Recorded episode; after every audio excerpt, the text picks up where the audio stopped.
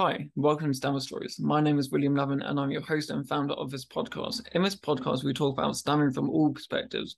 I'll be talking to people who stammer, people who work in the stammering field, and people who have a general interest in the topic.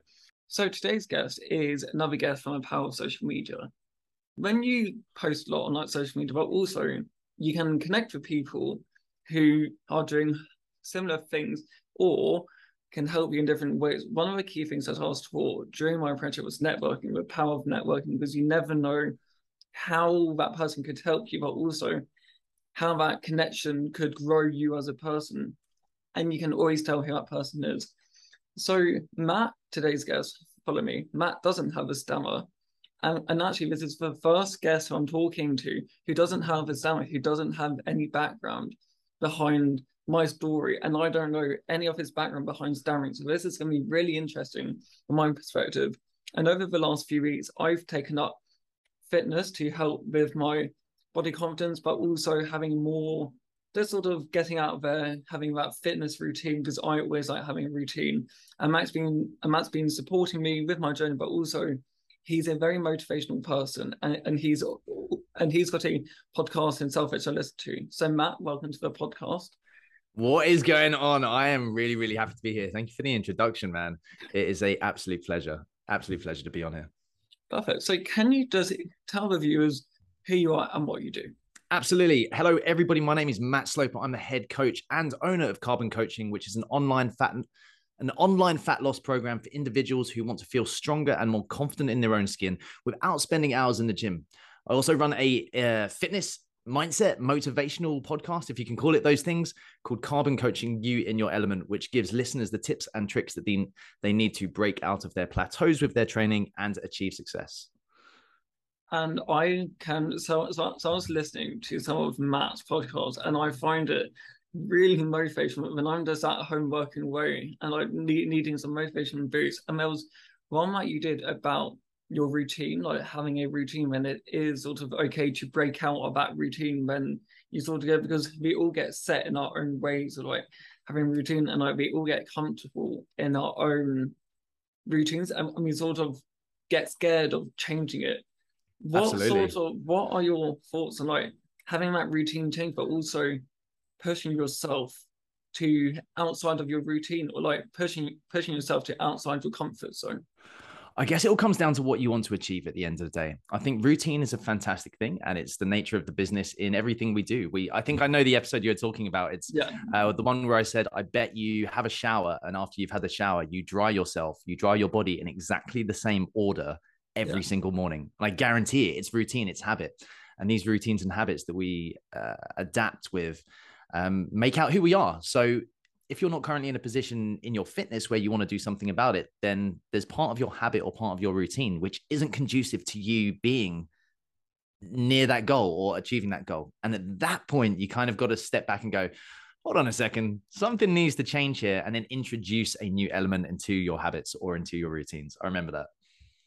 And it is really weird, because coming back from the office last night to Waterloo, and when I got to Waterloo, I thought, if I thought about it, I, I did not think about this journey once. I just knew exactly what road to turn down, what crossing to cross, everything without even thinking about it because it, it was just so stuck in my ways. And I, so if you have a have a roadworks or like a something that, that we can't go to that changes our, our routine, we all just stop and we think, right, we, we just all like rethink like I know exactly what what what door to go to on like the plat what place on the platform because it is just that that routine that we've built in ourselves that we don't that we do it without even thinking about it. It's so true. It's so true. And then when something jumps up which kind of throws things out of whack out of sync all of a sudden we we have a moment where we go okay hold on a sec. I need to engage my brain for a second and think about how i'm going to continue with my journey in that in the, in that situation or, or do something else. And coming back to people's fitness i think that routine is comfortable and when something comes up that throws you out of whack, maybe your train's cancelled or the, you've missed the last train uh, if you're commuting, all of a sudden you go into panic mode because you don't know how you're going to get to get home. But when it comes down to your fitness, you think, oh God, well, I'm so used, I'm so comfortable doing what I'm doing. It's actually a really scary step or a scary idea to do something different because I don't know what I'm doing. And I think that's uh, one of the main things that happens in there. Okay. So sort of to so I want to talk to you about stammering. As you don't stammer, one of the key things for me is to talk to people on the podcast. Or talk to people who stammer to share their stories and their experience. I talk to people who work in the stammering field, so it could be a speech and language therapist, but also a so very important perspective which people forget about is talking to people who don't stammer because one of the biggest fears or like one of the biggest thoughts is how other people react if they don't stammer but we'll cover more of that but what do you know about the topic uh, thank you for asking. I actually went away and did a little bit of homework because I, I have my ideas and what I thought, and I just I obviously wanted to make sure that I was saying things that were were true, and, and my ideas weren't things that I just come up with in my head.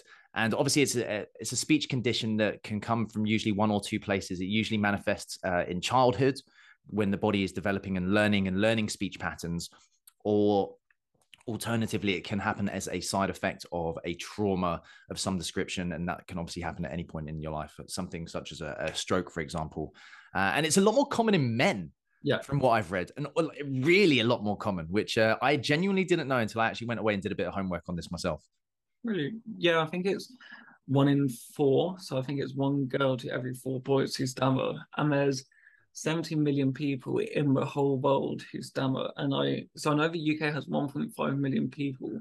So it's roughly one in 100 if you're in a room. And when I was doing my TEDx, I, to get the crowds all to go, and I said, can everyone, so if my theory, if 70 million people in the world have a stammer, and 1.5 million people in the UK, you, you, can see how stuck this speech is stuck into my head. Uh-huh. Can, can still basically recite it.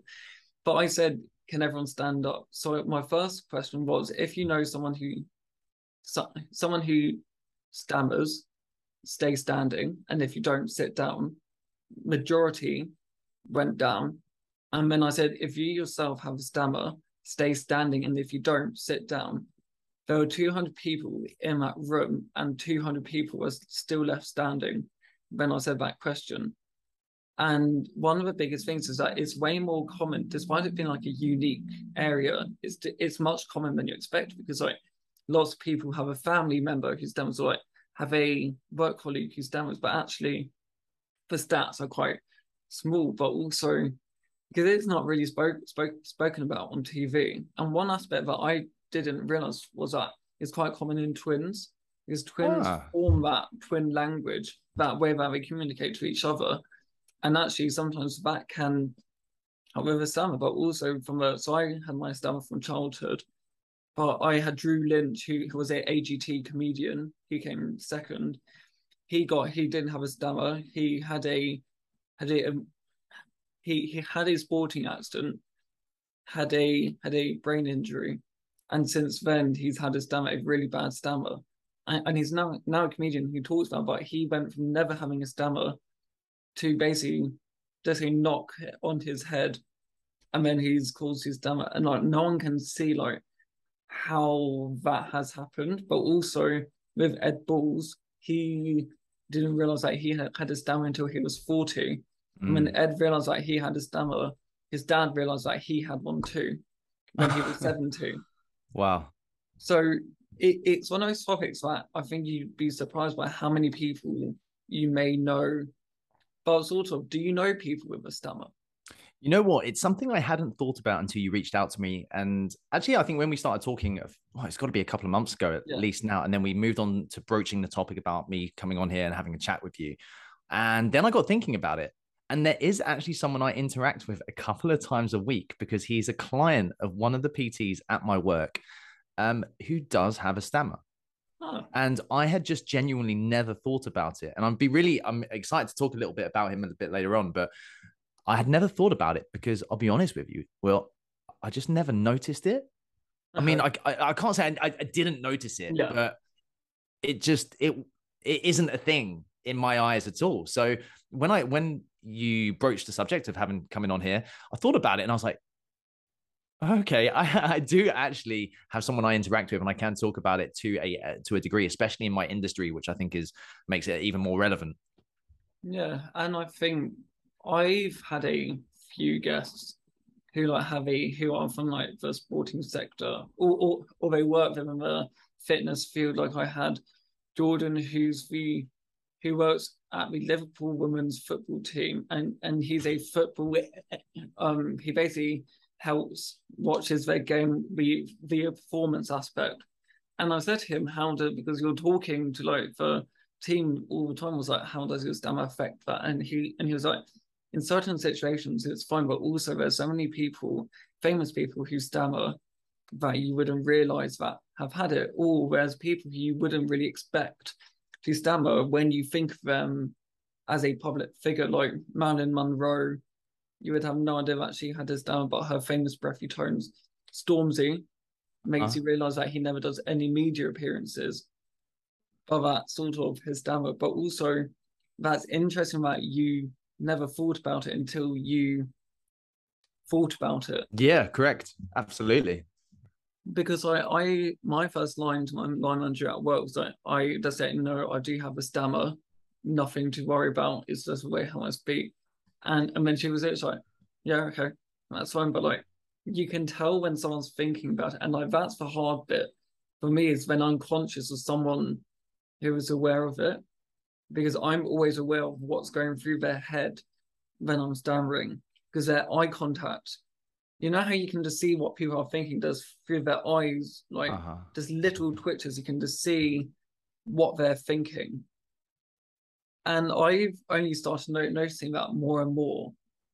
And I've started to take a step back from no- from sort of noticing that. But I'd love to talk about what you do. So as we mentioned, we so we've spoken over social media about fitness, motivation, but also getting into like a routine and sort of seeing not how not how physically beneficial like having a workout routine is, but also how mentally, but also it changes your aspect. And uh, but but it changes your perspective on different situations. Could you tell tell the viewers a bit more about what you do, but also what motivates you? Hundred percent. I'd love to. Thank you. So what I do is I I started off as a personal trainer. Well, I'm going to be, if I can be really vulnerable for a second with you. Yeah.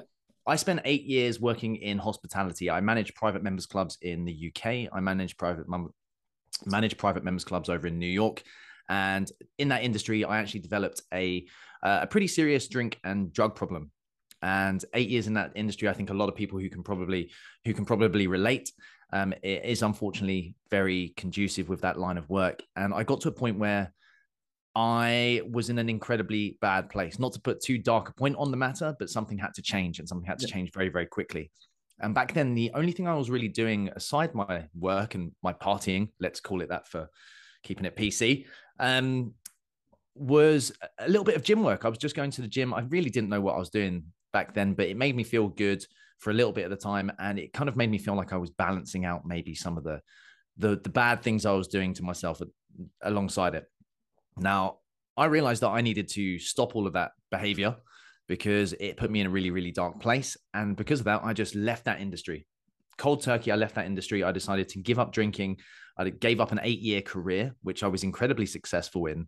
And I just decided to start new. And I thought, well, the only thing that I'm doing that's making me feel good on the side is exercise and fitness. So why don't I try doing exercise and fitness? Why don't I try helping people in this way instead of helping people to continue to get drunk and party.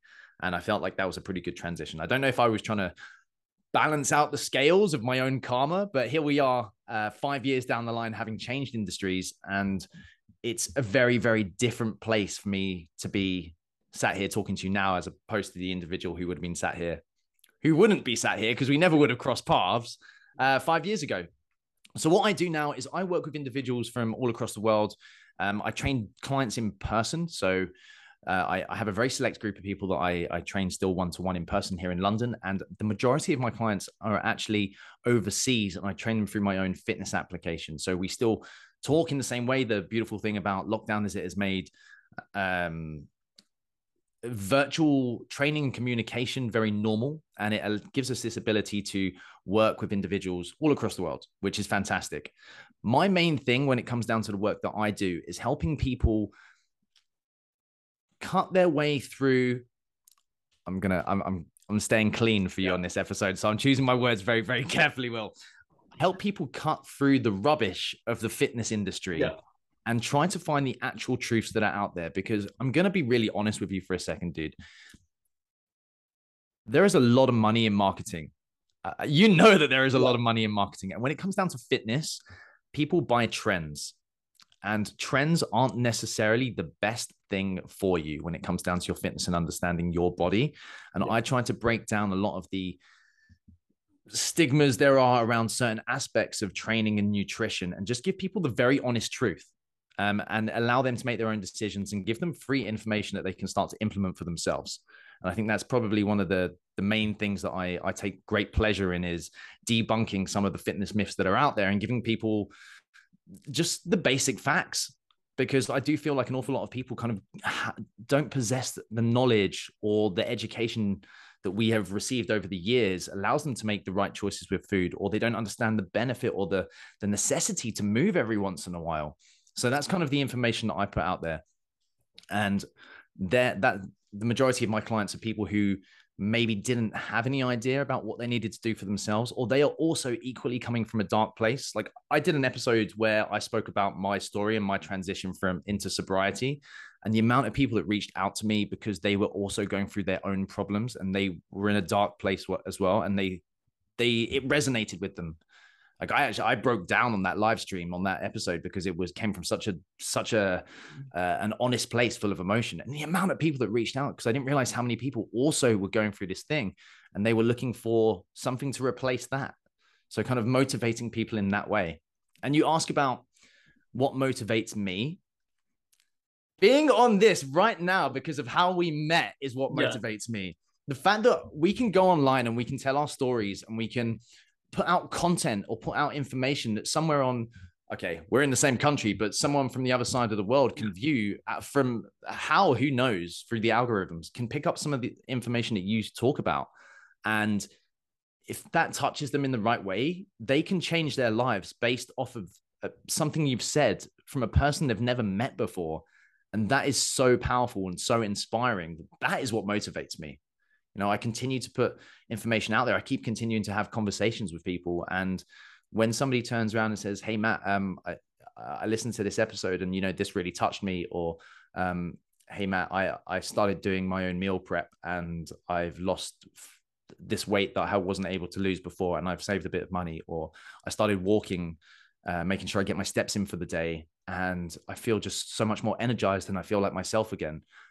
That hits you. That hits you really, really deep. And all the time that the work that I do continues to have that impact on people, I'm not stopping. I absolutely love it. And then I think there's certain things that I can completely relate to because I think when we do something that's hit home, like when we've gone through something that you feel like at the time you're the only person who's who who's going through it, and I'm going to get quite deep now as well because when you have a thing that's quite a unique thing like having a stammer, you do feel like you're the only person out there, but also the only people who you surround yourself with, and like you're very conscious about who you surround yourself with because you're very careful, like you sort of select them because if they are understanding, and it's really and and one and one of the things is like people are like why why would you want to do like public speaking? Like surely ha- having a stammer like you would hate public speaking. It's like, but no, because it motivates me because I know that I'm not meant to be doing it.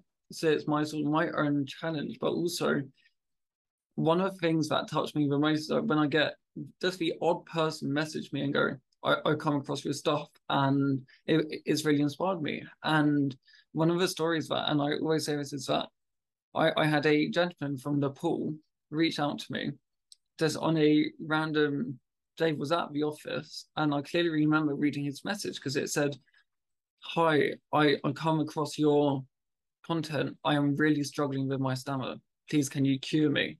And a cure is a very very big word, and I sorry I can't cure you, but what I can do, I am no medical professional, but what I can do is just offer advice from everyday situations and I've been fortunate to have therapy, and I know that in your country, like you you're not as fortunate to have like the resources that we have and we were having a really deep conversation about like and he was telling me that he left uni and he hadn't been able, been able to get a job for around six years because of his stammer. Like every single job interview was just saying, "No, you're we don't we want someone who's fluent." And when I said to him, "Do you tell him that you stammer?" Because the more you say something that you own it, the less of your mindset, uh, and the less you will actually do it. And, and it's like with the gym, So if you think that you won't be able to lift that heavy, well, I've realized it, if I tell myself I won't be able to lift that heavier weight, my brain will be like, no, I can't do it. But but but if my PT goes right, we're moving up the next weight, no no choice, we're moving up, and then you you don't you're not really thinking about it. So I said, don't think about it and own it. Just make sure it's you. And he was telling me some really deep stuff, and when I was like, okay, this is quite was I well, I need to be careful now of how deep he was going into, and sure. and, and he said to me, and it still can still you know how you can just picture certain things like a certain message. He said, I can't tell you how much your advice has changed my life. So so, so I value your advice like a diamond.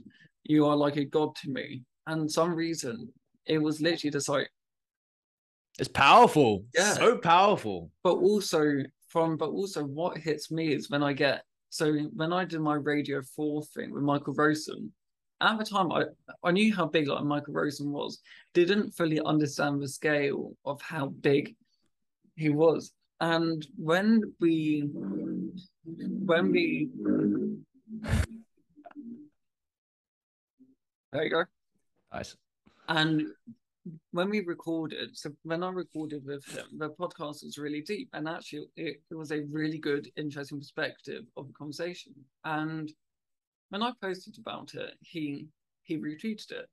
My Twitter's never blown up like the time when when Michael Rosen retweets would tweet. Literally, and then it, it went live. So I got an email saying your your your episode is being aired on Radio Four at four p.m. on this date which is prime time slot on Radio 4, which I knew it was big, but not fully understood. Like, and when it went out, so I was like to my team, I, I, but I, no one called me in the song because so I'm basically listening to myself on that time. And the response from it was insane, but also I had so many people message me going, oh, oh, I'm listening to your Radio 4. I, I am 50. I've never been comfortable within my stomach and now I'm coming. So I think you're right. When someone reaches out to you and tells you that's when it means the most, and like what hits me is when a parent reaches out to me. Like that's what touches me massively is when but it does show to like the power of a message, but also the whole was talking to someone about it and we was sort of laughing about how like the whole conversation around mental health, like have the conversation, but actually people who stammer are they are afraid to have that conversation because of how someone be between. And like we always go to our comfort people who we surround ourselves with but also it's good to talk about a situation to someone who doesn't know. And that's when it's hard because like, it's like have that conversation. And that's what fascinates me.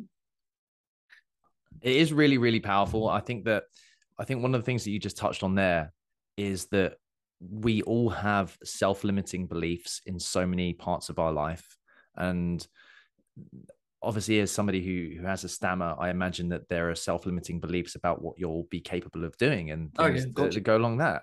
Um uh, somebody who doesn't have a stamina a stammer we have our own self-limiting beliefs in so many other aspects of yeah. our life as well. I mean we all do right? Yeah. and what you said about actually confronting it and owning it and talking it into existence and until that happens, I think it is very hard, if not impossible, to yeah. push past it. Yeah. And I feel like with lots of things, was saying to my one, one of my closest friends, and like we we we just by accident have the deepest chats. And and then I said at one point, sort of last year, I, I was like, I've changed as a person.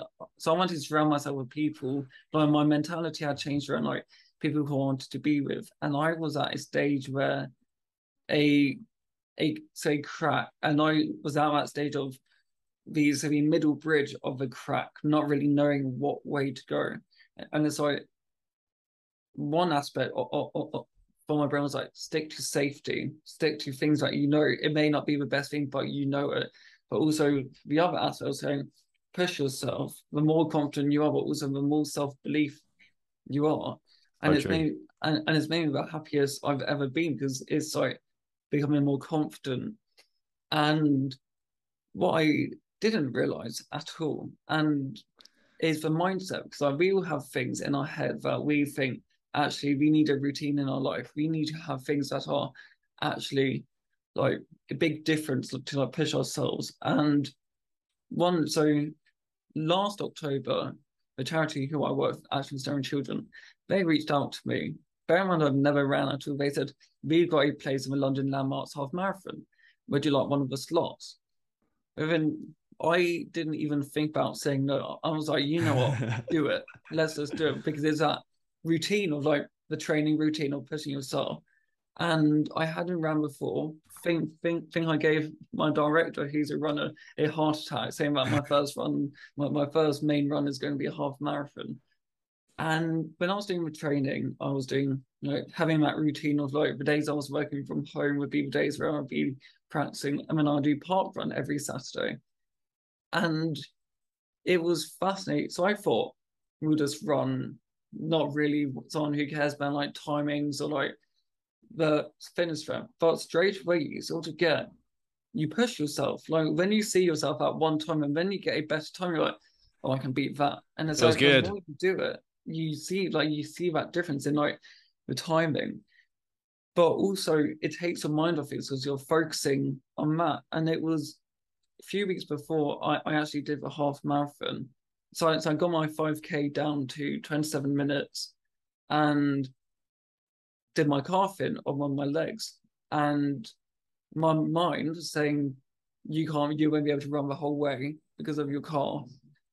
And but I think my brain was adding more pain to like, my calf of thinking, I won't be able to do it. Did it, thinking I'll run the first 5k and then I'll just run, walk, run, depending how I go, run the whole way. Some reason my brain was because of like the power of like the support of like all the crowds. And still, I'm not sure how I did it, but it was like that support and that, but having that routine of the training schedule. And it felt great, like having that fitness aspect, like you do feel so much better about yourself. Like when you've done a workout, you feel like like you've done something. Like sometimes like you do things like, yeah, I've done it. Okay, that's good. But actually with a you can actually see the difference. Like when you do a workout, you can see a difference. And one day so, so I was like, oh, I'll join the gym one day maybe do some weights, but never really pushed myself to do it. One day I just thought, you know what? Let's just do it. Did did my signed up to my local gym and I found my PT. And that's when I reached out to you was this like, you've inspired me to sign up to a gym, go a PT because I'm a complete gym novice. And I've been doing it for around six weeks now, or around that time. And I've seen a massive difference in in that within my mental health, but also more confident in different areas.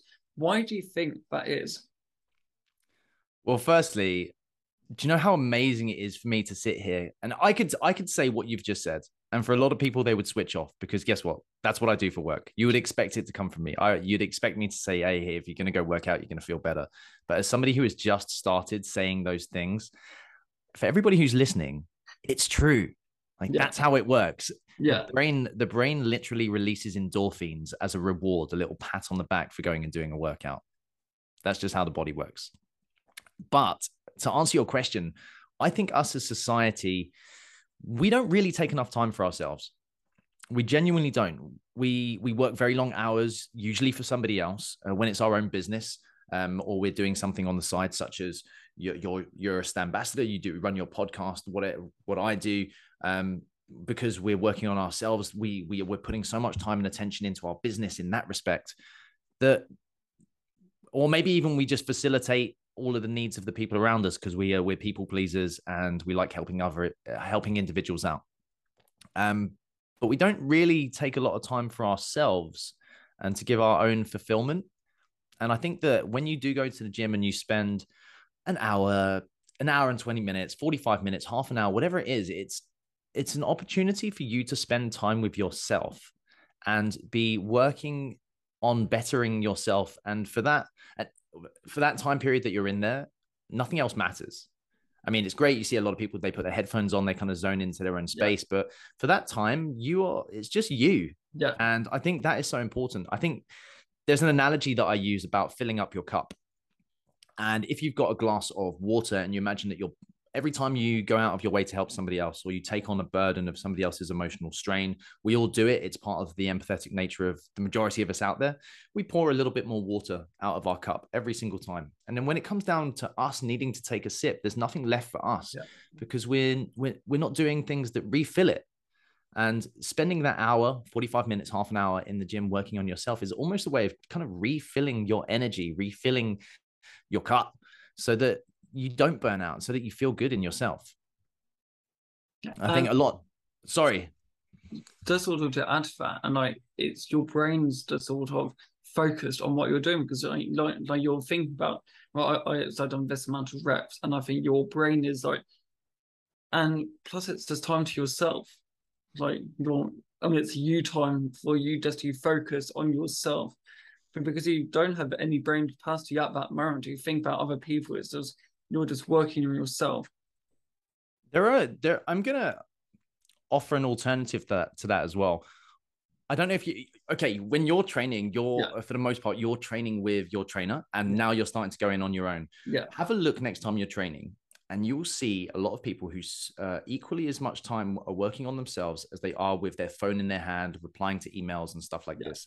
Now I get it. Like this is, comes back to us being so switched on with everything we do and work all the time, but when you're intentional with your work in terms of the gym and you fully say, hey, this is my hour, nobody's interrupting me in my hour. Okay, I get it. We have serious jobs. Sometimes we have to answer messages. It happens. But you're like, this is my time, and you leave the phone aside. All you do is you have it to play your music. Then you are really in your element in that respect. That's amazing. Yeah. Um, but sometimes that still filters in. And the people who are then half in intentional with their their training and half still they have their mind elsewhere, they don't get the same uh, high, uh, I use that word in a, a natural way, uh, from doing the exercises like you've been experiencing? Um, so, so sort of leaning to my next question now, and I think it sort of links in together. One one of the biggest things about like sports, fitness around that area, and plus around starring around that area is that it hasn't really been looked into because I think people see that area as not needing to worry about having stomach, but actually it is quite common. Like you got Ty- Tiger Woods, the golfer. He he has a stammer. Shaquille O'Neal, the basketball player, he has a stammer. But also more so, so many different sports people have a stammer. Also you look at some of those people, they're in the team sport, and actually that still requires your voice. Like you still have a stammer. I think some people may be putting them aside, like oh, I I don't really like doing team sports because they may because in like the pressure of like if I need to shout to my teammate, my stamina may mess up that moment. And actually, when I normally I tell every single person who I work with I have a stammer, and I realized that I never mentioned it to my PT. I never told him on the call because I, I just felt confident enough. And and I sent him one of the via BBC things, and he responded saying, "I honestly had no idea." And, and it was weird how normally I mentioned it, so they're aware, but some reason with him, I, I just never mentioned it. But I think because I, I get in that attitude of like, gym, I, I only need to mention it because we'll just be chatting about doing workouts. And actually, you're still talking to your trainer in that time frame. A lot, yeah. But Do you know why?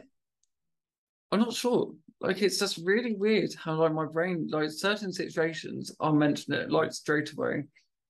But sometimes I'm just like if I can sense a person because I, I think because I've encountered so many people, so I can sense it.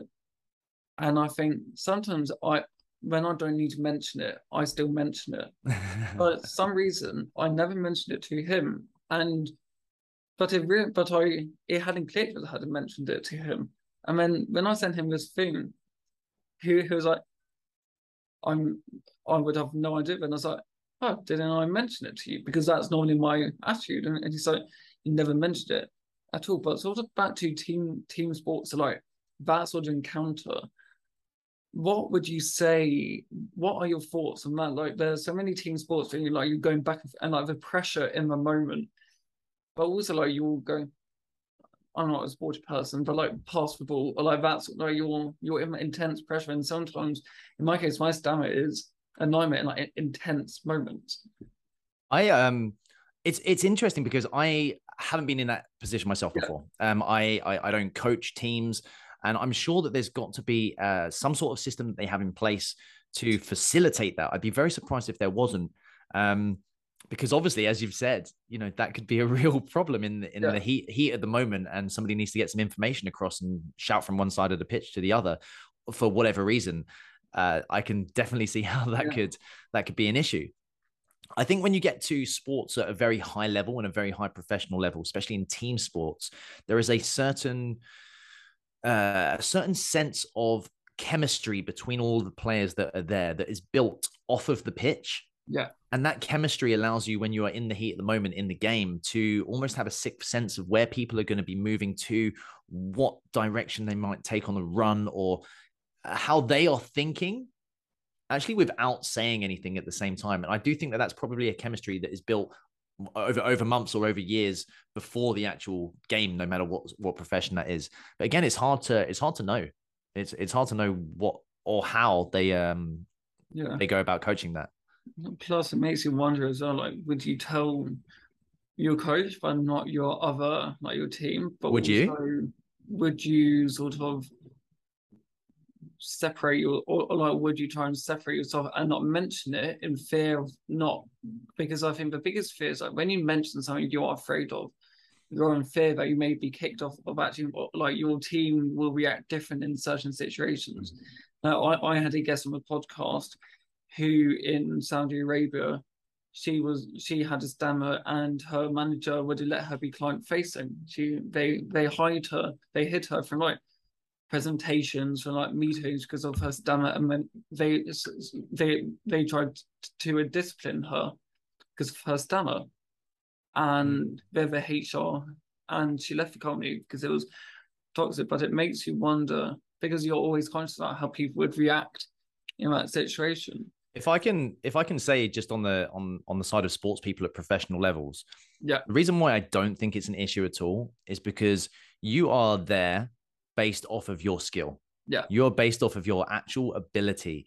And the stuff that comes on the side, do you know how many uh, professional footballers, if you've ever listened to a post game interview, especially most, I, am going to say most, I don't mean all of them, post game interviews from some of the footballers on the England team, they are terrible at speaking oh, yeah, uh, uh, uh, without a stammer. No, yeah.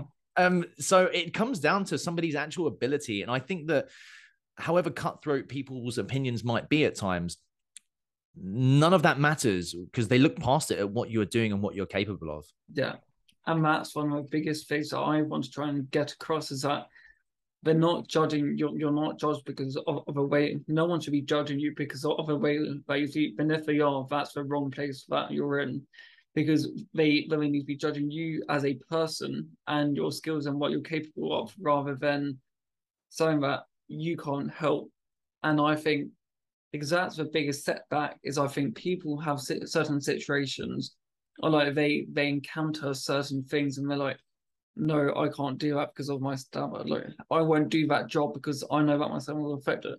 No, can you do that job? Would you like to do that job? That is it. That is the do one. It.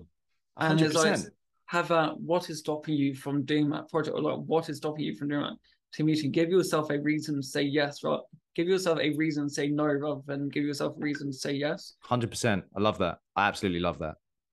And sort of uh, bring down the the the vibe of the episode, but it is something that I ask all my guests. But also, it's very curious for me to ask someone who doesn't stammer what they would do in a situation. So, as you may or not be aware, the stats around stammering and the stigma is shocking. It's still only one of the only things that people feel comfortable laughing about. 27% of Brits think it's okay to make fun of someone with a stammer in a YouGov report, which is absolutely shocking, but also knowing society as it is, it, it is scary, scarily believable at the same time. people think it's okay to make fun of your stammer. Like I've had comments like, "What's wrong with your voice? Why can't why can't you say your own name?" But also, one of the biggest things for people with stammer is pub is public encounters, like going to a shop or like going to a restaurant and asking for help. And asking for help, you may get people say, "Oh, hurry up, roll their eyes." A few years ago, I had a situation at tube station. Baker Street Tube Station has many, many platforms. Was running late for my meeting was lost. I asked for help. They said go over there, so I gave it a shot. Still quite confused because there's no signage at all, which is not helpful. Went back and I said I'm being very British, saying I'm very sorry. Do you mind just giving me do you mean that platform over there? And his response was, as I already told you at first, you need to cross the concourse, go blah blah blah. He gave me more information the second time, and then he told me to f off. But what? Also, he went up because I was nervous and not nervous about running late, for stammering quite badly. He was rolling his eyes when I was stammering in in the situation. There were other people around around me. No one came up to me after in that situation to see if I was okay. Made a complaint to TFL. They did absolutely nothing. They they dropped the case, and uh, and they didn't even refund my ticket. And ah, that says it all, really, doesn't it? So I have a question. It is quite direct, but if you were in this situation where you saw someone with a stammer and you saw them not them struggling, but you saw someone who they were talking to. So if it was like in a shop in, in a bar, uh, I mean, you saw them like roll their eyes when they were staring, or like saying, "Hurry up! There's people behind you." What would you do in that situation? But also, would you go up to that person and talk to them. What's what would you sort of do in that situation? Look, if you've listened to anything that I've said uh, in my own content, and it usually comes with a lot more expletives, then I've been very good today. I've been very good on this episode. You know that I am the person calling that person out. Yeah. There's no two ways about it. However, there is a way that I would go about doing it. I'm not just going to jump up. I'm not going to get in anybody's face because if somebody is struggling, then the last thing that they probably need is somebody jumping into the situation and calling somebody out because it probably would make them feel an awful lot worse about uh, about what's happening. Yeah, I think if I was in that position, and it hasn't happened before, but I'd like to. Uh, I would definitely would believe that this is the way I'd go about it because it does it it angers me when I see people. Nothing is so time sensitive that you can't spend an extra minute or so yeah. listening to somebody. That's the reality here. So I would wait for whatever was being spoken about to kind of finish, that person to step away. Obviously, if that person needed help that I could actually help with, I'd offer assistance if I saw that they, you know, were struggling in one way. But then I'd confront the individual who was just being a yeah, who was being a dick. Let's be yeah. let's uh, let's say it how it is, and just kind of, you know, if somebody's mocking somebody for absolutely no, for, there's no reason there, there's no rationale. This is I would give them some baseline education yeah to allow them to be a slightly better individual moving forwards. And that's the nice way I'm going to put it because I said I was going to be nice on your nice on your stream. um, and like it is like it's it's one of those situations where the worst thing for us and lots of people will be able to relate to this is making a scene around our stammer because the more you make a scene we stammer more and like the worst thing is when people finish our sentences because it's like what is the rush, but also how do you know what you what we're going to say, but also what you don't realize is that so it will make us stammer more, so you'll be there for longer if you finish our sentences for us. And it's like, what is that rush? You wouldn't tell an elderly person to hurry up crossing the road because you wouldn't do that. That's so but, true. But in society, we hate gaps in our sentences. Like it, so if there was a pause in the conversation, we feel like we have to fill that gap, but actually, that gap could be there for a reason from one, from one of the people in the conversation, and I think. But also, it's one of those situations that I've had people say it's weird because I'd go up to the person in like the who was making the comments, and then I'd do a side chat with a person who was encountering it just to see, are, are you okay? Don't worry, I did notice it. But also, sorry, but also depends on like in what the situation is and like if there's a chance to do it as well. And 100%. like you would hope that it wouldn't happen, but actually it's sort of that thing of worst case scenario. How do you sort of come about the situation because I think every situation is different, but also the timing of every situation is different. But it's like, it, so if you're in prep in like rush hour London time, there's a there's a queue behind you. Still don't tell someone to hurry up crossing that water because they'll still the person behind will still be waiting for the next drink to be made. It doesn't matter if it'll be 10 seconds later or one minute later. Give that person their time to speak. And but you would be shocked slash saddened by the amount of people who wouldn't feel comfortable going up into public to to order their meal. And I've had moments that I I've been like a restaurant or like a bar or like a cafe where I've seen something that I've really want, but I've not gone for that because I've thought now there's no chance I can say that. Just in thinking that person would never say that. Even though I know it won't be the case, but also someone catches me off guard because I always like to prepare everything going to say. Like I, I've been pre-thinking these sentences throughout this whole podcast recording. Now, I, I've stammered way more times than you would think I'd have because I've changed my words in my head, but I still see those flip words as me stammering.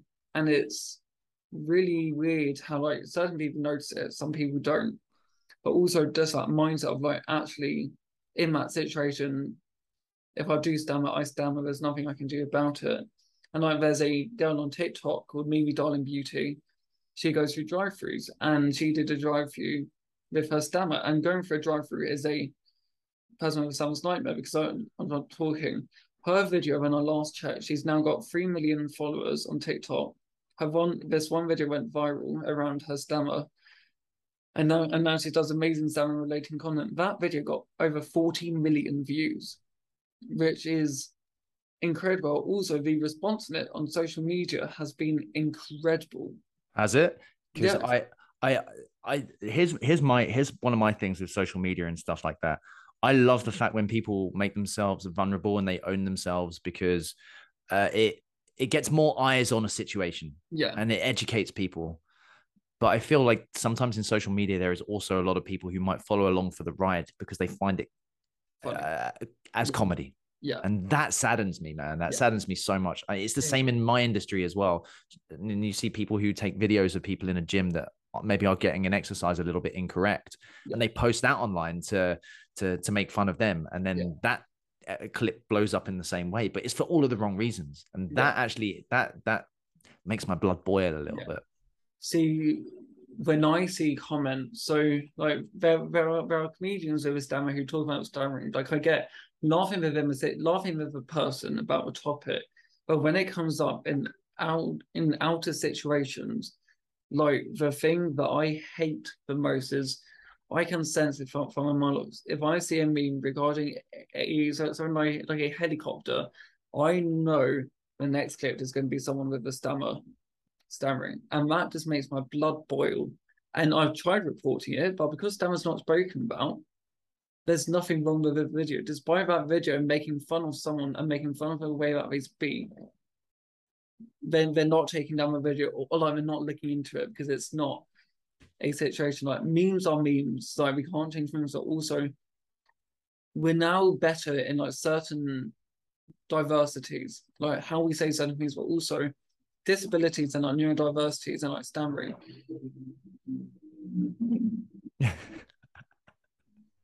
but like things like neurodiversity, disabilities, people still think it's slightly okay to make fun of. And like Tasha from Love Island, she she was deaf, and when I saw people were making fun of her deaf voice on TikTok or like Instagram, that made me fuming because it, it was just like you're making fun of someone's speech. Like no one should be made fun of because of the way how how they speak. Like if a person wears glasses, some people can fix their things that they're being bullied about by hiding it in like certain aspects.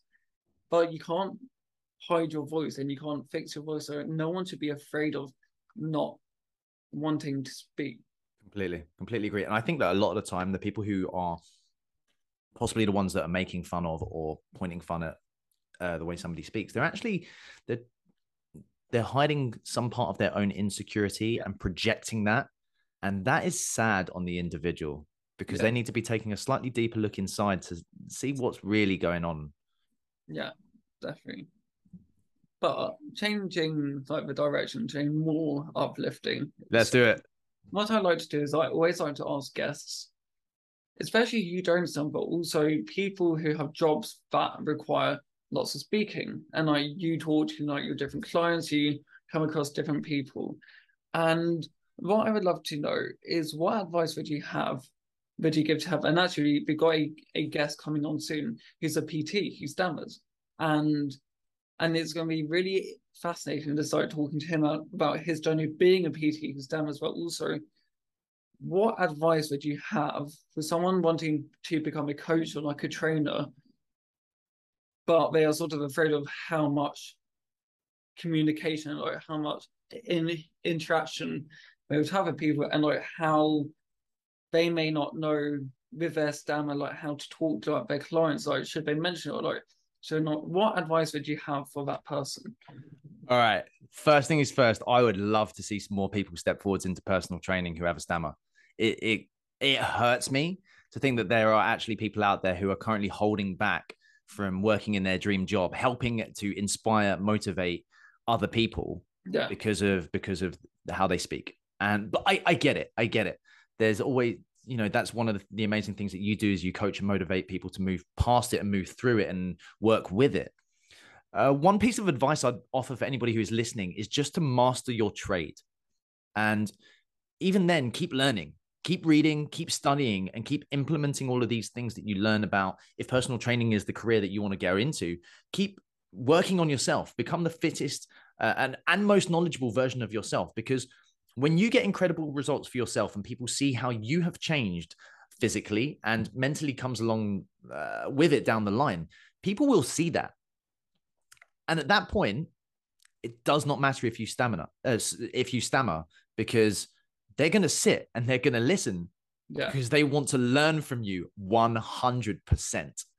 That's the way that's the way this industry works if people see the results that they are dreaming of, or you're able to give them the advice or knowledge that they've never been able to achieve on their own, it doesn't matter how long it takes you to tell them how to get there. They are you're you have their attention, hundred percent. And personal training isn't easy. And literally nobody when they started had any confidence. I, I didn't. I remember um, uh, my first session, and I ran it like I was a robot. I felt like I was talking out of a textbook. If you you know, if you ever learn a language in school, yeah. and um, I remember learning French for years and still can't speak French at all. But you speak out of a textbook, and then when you go to the actual country, you realize uh, it's not the same, even a little bit. Yeah, it's the same with PTing. You learn out of a textbook how to deliver a session, and then when you come around to doing it, it's completely different. But it comes with practice. You get better at what you do with practice, and I think that if you're interested in PTing, and are interested to start learning how it works and and if that is the job that you want to go into and you have a genuine passion for it ask one of your friends to be your client. Um, practice with them because that way you can go through all of the motions. You can plan out your sessions. You can deliver a session with no pressure without any fear of any judgment and it's going to be a safe space for you to practice and just get better and better and then i genuinely believe that you won't even think about it down the line yeah. That's kind of where I'm at on the situation. That is very good advice. And I think it's just the key thing is they're not there for the way that you speak, they're there for what you're showing them and then what you can provide. And it's just like eh, like whatever job you want to do, you should do that job because of the job, not of like change your attitude and like your mindset. Because that is key to like change that perspective of it. But but I do have a question that I ask every single guest, but I go, but I don't give you notice beforehand. When you think of someone who famously stammers, who do you think of? And when you can't use the two the names that I mentioned earlier throughout the recording. Can't think of anyone. Is that bad? Shall I, shall I shout some? Joe Biden, has a stammer. Winston Churchill, King George from the King's Speech, um, Ed Ed Sheeran. He has a star. Elvis Presley, Nicole Kidman. There's so many people, and like Rowan Atkinson, he wasn't getting many acting jobs because of his stammer.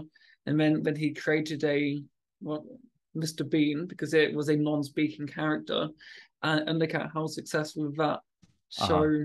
is now. And so there's so many people out there who are, who are doing big, amazing things. I don't really expect expect them to have a sound like Richard Branson. He has dyslexia, has a stammer, but he's one one of the biggest business people in the whole world.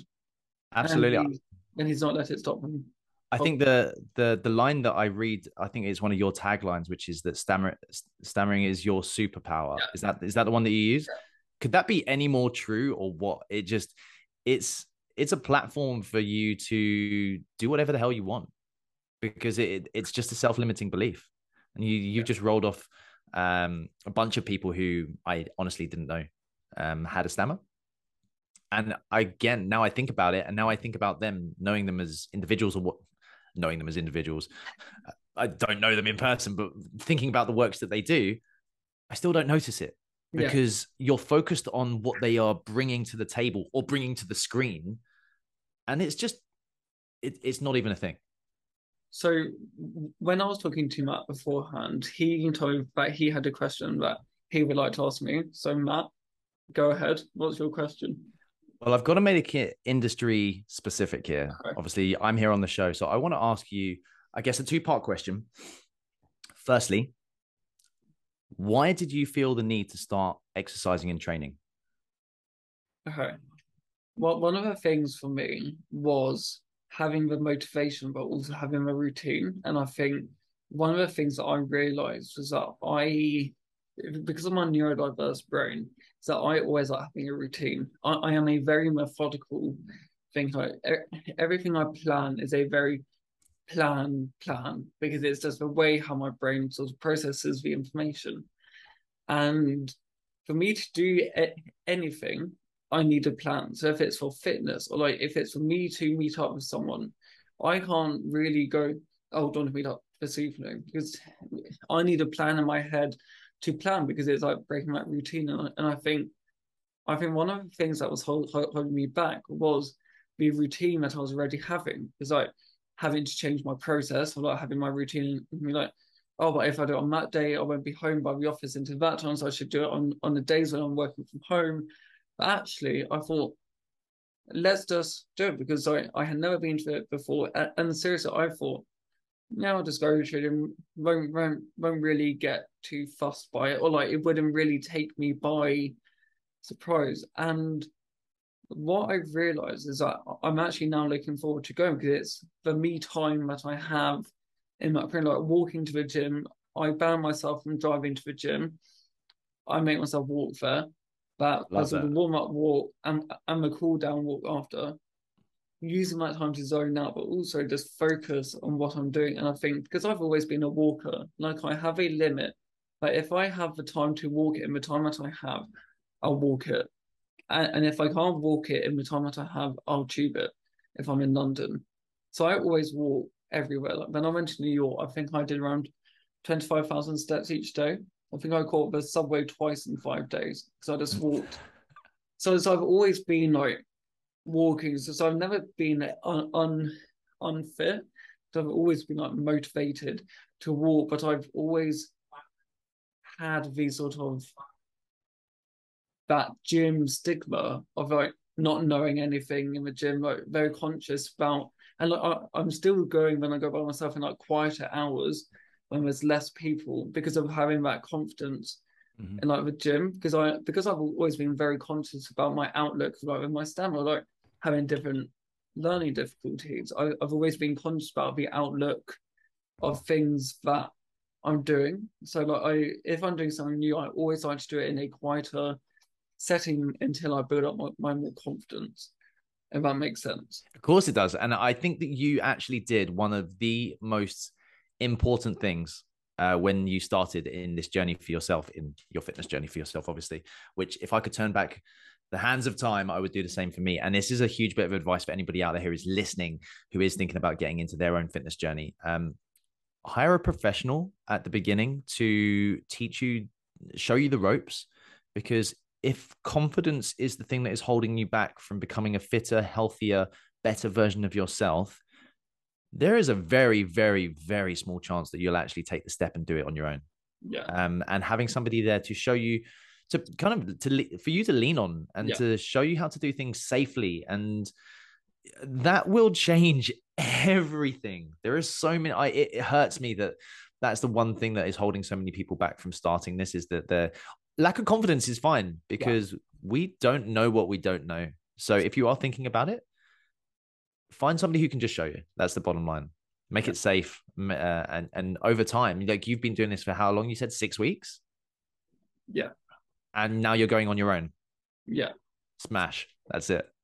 And but it's really weird how like for the years, I'm not sure if I mentioned, but, but I'm moving away for a month of work, and I'm really excited. But also because of like the time difference, I'm going to be doing UK hours, so it would be like ten thirty to six thirty, and I thought in that time before I went, was like, see that would be a good time for like me to go to the gym or like have that routine or like building a, a new routine in a new city where I am. And it's really weird how when that sort of clicked, and now I'm going more and more. I mean, actually, I can do it. I can go but also because I won't have my personal trainer, it will be me by myself. I, I so I can build myself a plan. Where if I go three days a week during the week, have that Monday, Wednesday, Friday, or like that sort of routine before work. So it sort of feels like I've got my UK routine, but not in a whole new area. I think I, I absolutely love that. And you'll find that you're about to shake up your entire world by moving elsewhere and yeah. having to do a completely new routine.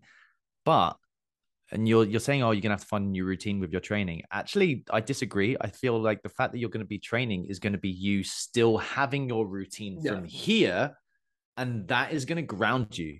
And yeah. you can take that anywhere in the world, and then you're going to branch out and you're going to build your routine around that, and that is so freaking powerful.